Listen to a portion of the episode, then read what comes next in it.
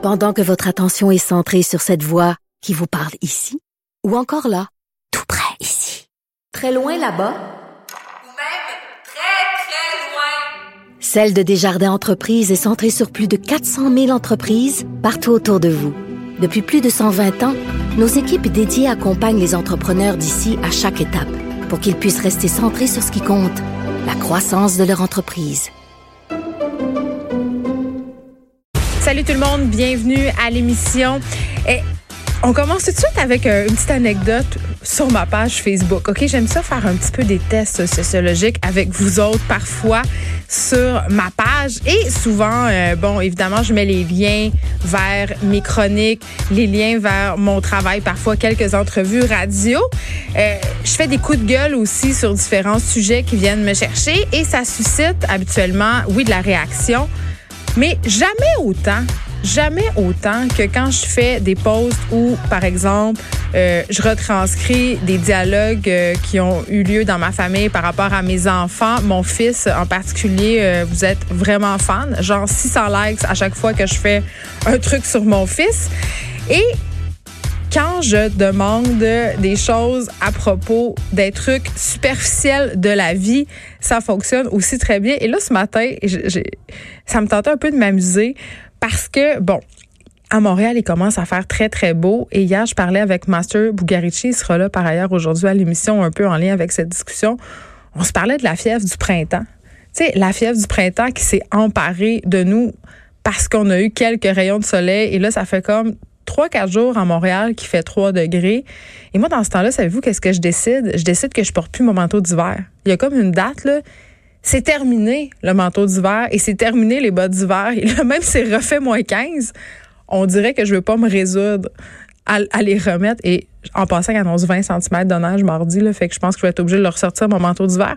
Mais euh, donc, à chaque année, je descends euh, dans mon sous-sol, dans l'endroit où je range mes manteaux, et je constate ma maladie. Et là, j'ai envie de dire ma maladie manteau parce que c'est vraiment ça. J'en ai vraiment beaucoup trop des manteaux. OK? J'en ai comme 8 et là, c'est une estimation conservatrice. Je pense que j'en ai plus 15.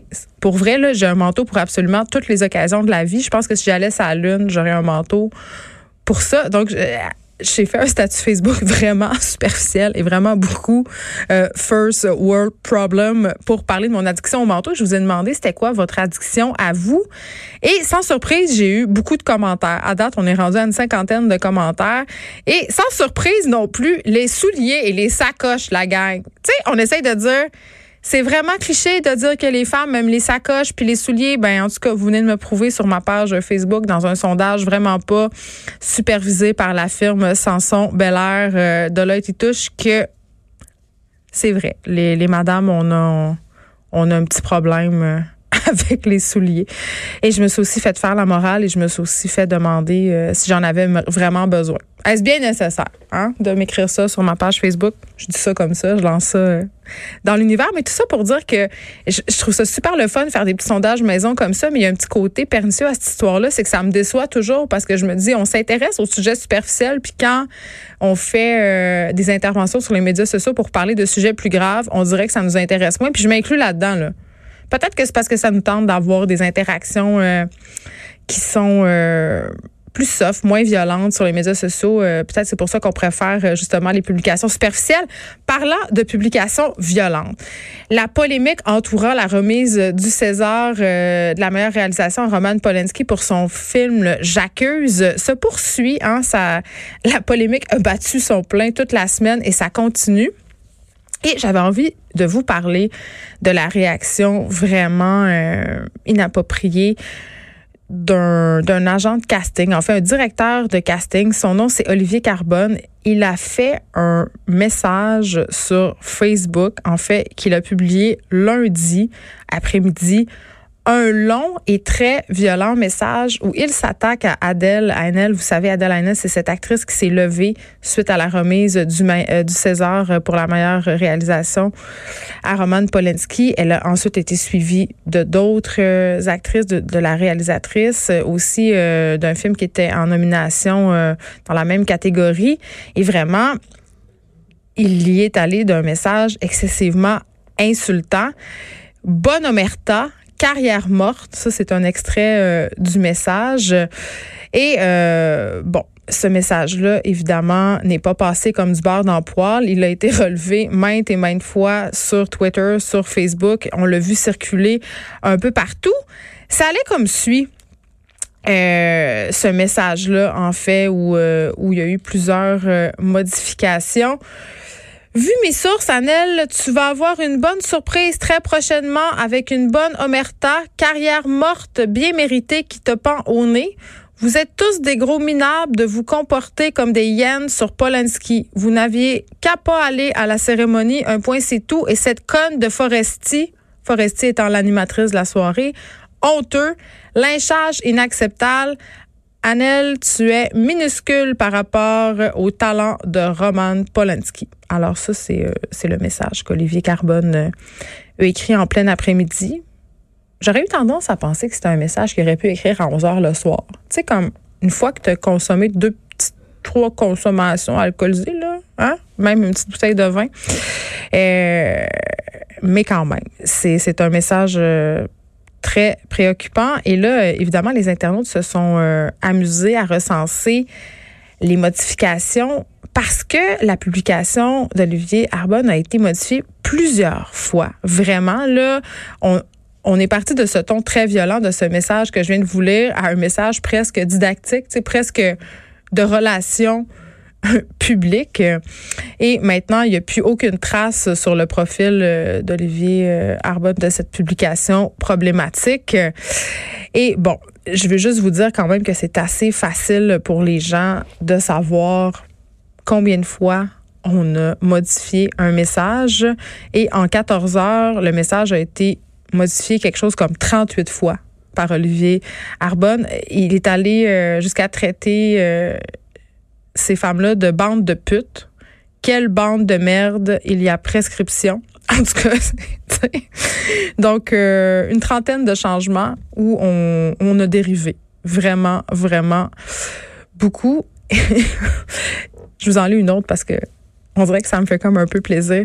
Tellement heureux que tu n'es pas le César, c'est d'ailleurs pour ça que tu as fait ta petite crise à deux balles, idiote. Et ça, c'était toujours écrit en majuscule et ça se dirigeait euh, bon, à, Adèle Haenel.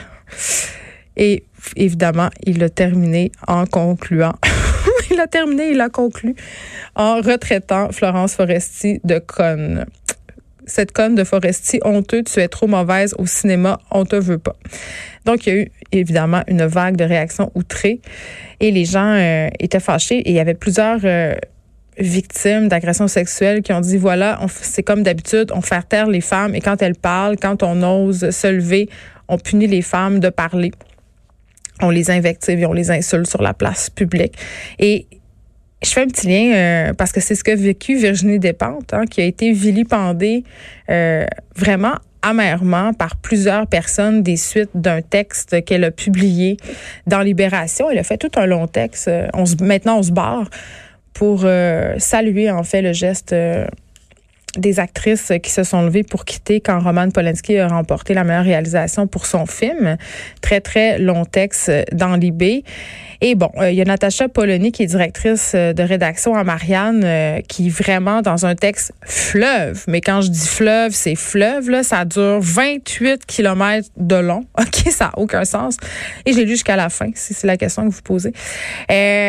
dans son texte, en fait, elle vilipende Virginie Despentes elle nous prouve point par point qu'elle a intégré parfaitement le patriarcat c'est tellement pathétique, un texte comme ça euh, qui euh, se cache derrière des pans d'intelligence et de sophisme. Ça m'a vraiment révolté. J'avais mal au cœur. Natacha Polony insiste beaucoup pour dire que contrairement à cette salle lesbienne de Virginie Despentes, elle, elle aime les hommes. Elle les aime, les hommes. Gros soupir. Gros soupir. Donc, Natacha euh, Polony, qui, évidemment, il va de la rectitude habituelle euh, des pseudo-féministes qui se cachent derrière justement cette espèce de d'idée selon laquelle les néo-féministes haïssent les hommes, les voient comme des agresseurs. Parce que c'est ce qu'elle dit dans son texte. Elle dit contrairement à vous, Madame Despentes, je ne vois pas tous les hommes comme étant de potentiels agresseurs. Cet argument-là, on est un peu tanné. Honnêtement, là, puis il n'y a pas de néo-féminisme. Il y a des féminismes, il y a différentes façons d'être féministe. Et ce, n'est pas parce que tu es féministe que tu penses que tous les hommes sont des agresseurs. Je suis un peu à bout de ce discours-là. Puis Virginie Despentes, par ailleurs, a été victime d'un énorme backlash. Vous savez, un backlash, c'est vraiment une expression qu'on utilise euh, sur le web. Quand on veut faire taire une personne, il y a des gens qui organisent des backlash. Donc, euh, depuis la publication de son texte dans l'IB, euh, on a ressorti des extraits, en fait, de propos que Virginie Despentes avait tenus lors de l'attentat de Charlie Hebdo. Et là, bien entendu, on a sorti les phrases de leur contexte et le résultat est vraiment, quand on lit les phrases qui ont été isolées, c'est vraiment comme si Virginie Despentes approuvait le terrorisme, saluait le geste qui a été posé à Charlie Hebdo. Évidemment, on le sait, là, Charlie Hebdo, c'est un sujet excessivement sensible pour les Français. Donc, le backlash n'a pas tardé à se faire sentir et elle a eu des menaces, des menaces de mort. Donc, c'est un procédé qu'on utilise souvent euh, envers les femmes, envers les féministes en particulier pour essayer de discréditer leur discours, d'invalider leurs paroles. Mais ça arrive aussi à des hommes. Rappelez-vous, au Québec, on a eu cet exemple avec le pharmacien. Vous vous rappelez quand il s'est prononcé et qu'il a remis en doute l'efficacité des injections de vitamine C pour les gens atteints du cancer? Il a été victime littéralement d'un backlash. Le pharmacien, on l'a euh, enterré sous euh, sous une tonne d'insultes et on a essayé de, de sortir euh, en fait des phrases qu'il avait dites de leur contexte pour l'invalider. On a fait des plaintes à son ordre professionnel. Donc tout ça pour vous dire que c'est vraiment dommage. Euh, ça va être la journée du droit des femmes dimanche. Et ce qu'on constate socialement, c'est quand les femmes osent se lever, quand les femmes osent parler, dire, parler des agressions dont elles ont vécu, on cherche par tous les moyens à les faire punir, à les faire taire, pardon, et à les punir publiquement.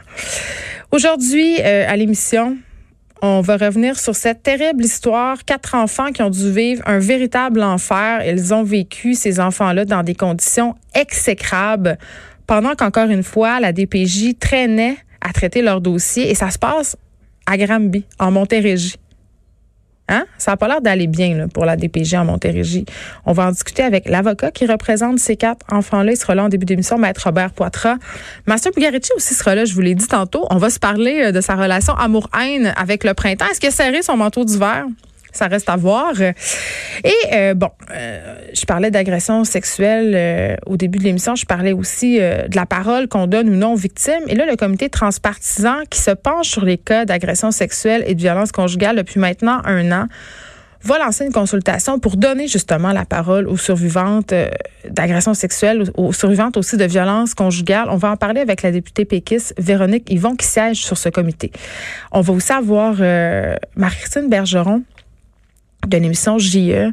On va discuter parce que ce soir, euh, il y a un reportage, je crois que c'est à 21h. Oui, c'est à 21h. Je connais mon JE. c'est un reportage sur le cas Marilyn Lévesque, cette jeune femme assassinée en janvier dernier. Donc, Marie-Christine Bergeron va venir nous parler de son enquête. Frédéric Dion, un aventurier québécois qui veut devenir le premier homme à atteindre le centre de tous les continents, va venir nous expliquer pourquoi il a décidé de se lancer dans une telle quête sportive et à LCN. Je vais parler, euh, puis ça sera aussi un sujet de l'émission juste avant. 200 écoles publiques déborderaient d'enfants en difficulté. C'est ce qu'on pouvait lire ce matin dans le journal de Montréal. Je vais en discuter avec le président de la Fédération québécoise des directions d'établissements d'enseignement qui n'est vraiment pas surpris par ces chiffres. Et plutôt cette semaine, je vous parlais euh, de notre panique par rapport au coronavirus. Je vous confiais aussi que ça se pouvait que j'annule mon voyage cet été parce que je ne savais pas si les assurances annulations allaient euh, rembourser à cause du coronavirus. Et là, ça nous a donné une idée. On va démêler ce qui se passe avec les assurances voyage, les politiques d'annulation des compagnies aériennes dans le contexte d'épidémie de coronavirus qu'on traverse en ce moment. Et on va terminer l'émission. Ça, c'est notre petit, euh, notre petit bonbon du jeudi. On va terminer l'émission avec Caroline J. Murphy, notre grande papesse des potins. Elle va nous revenir avec sa sélection des meilleurs potins de la semaine. Donc, des petits sujets un peu déprimants, mais on finit ça en beauté avec des choses superficielles comme mon post sur ma page Facebook.